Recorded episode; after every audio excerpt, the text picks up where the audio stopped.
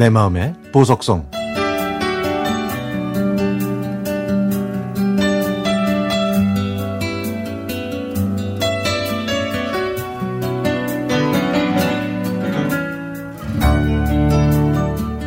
제 남동생이 다니던 고등학교에는 야구부가 있었습니다.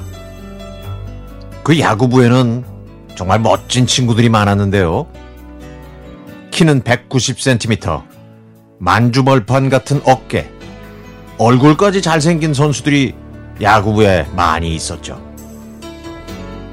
키도 고만고만, 얼굴도 그만그만한 제 남동생 입장에서 그 친구들은 정말이지 다른 별에서 온 외계 생명체 같았습니다. 그러던 어느 날, 제 동생이 시내를 돌아다니다가 야구부 학생들이 미용실에서 머리를 시원하게 미는 걸 목격했던 거죠.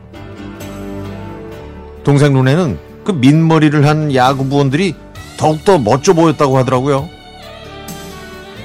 동생은 그렇게 감탄만 하고 끝냈어야 했는데 이 괴상한 녀석은 이상한 짓을 하고야 말았습니다.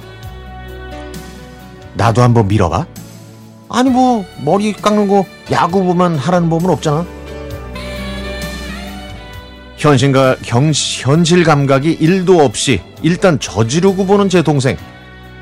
야구부 친구들의 빛나는 민머리에 묘한 자신감을 얻은 동생은 비장한 눈빛으로 미용실에 들어가 미용실 누나한테 방금 나간 저 친구들처럼 머리를 시원하게 밀어달라고 했습니다. 그러자 미용실 누나는 정말 후회 안 해? 저 친구들은 야구하니까 시원하라고 미는 건데 라고 말했다고 했지만 미용사의 속마음은 이거였겠죠. 에이 그 네가 쟤네들하고 같니? 같아? 응? 아유 머리만 밀면 다 똑같아지는 줄 알아? 넌 머리카락이라도 있어서 좀 버티고 있는 건데 이 귀한 걸 다 밀어버린다고? 아유 정말 말리고 싶다.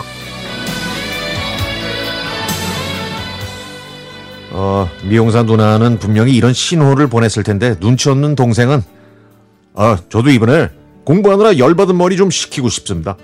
예? 시원하게 밀어주세요. 라고 자신있게 말했다고 합니다. 앞으로 닥칠 현실을 전혀 예상하지 못한 채로 말이죠. 미용사 누나의 불도저 같은 작업이 끝나고 마주한 자기의 모습은 처참했죠. 분명히 바닥에 떨어진 머리카락을 다시 풀로 붙이고 싶었을 겁니다. 이 경험으로 동생은 그동안 삼손처럼 머리카락의 힘으로 열심히 살아왔다는 걸 느꼈을 거고 그 머리카락의 숭고한 가치를 깨달았겠지만 뭐 어쩌겠어요. 이미 엎질러진 물인데. 죽상을 하고 집에 온 동생을 본 엄마는 소프라노 가수처럼 외치셨습니다. 시방 저것이 머리에다 뭔 짓거리를 했다냐 예? 이? 이, 너 반항하냐? 이 썩을 놈아 어? 머리카락이 자랄 때까지 나댕기긴 글렀네 글렀어 아이고 동생의 이 민머리 참사를 생각하면 떠오르는 노래가 있습니다. 야구 경기에서 선수들이 등장할 때 종종 흘러나온 노래라 그런 것 같아요.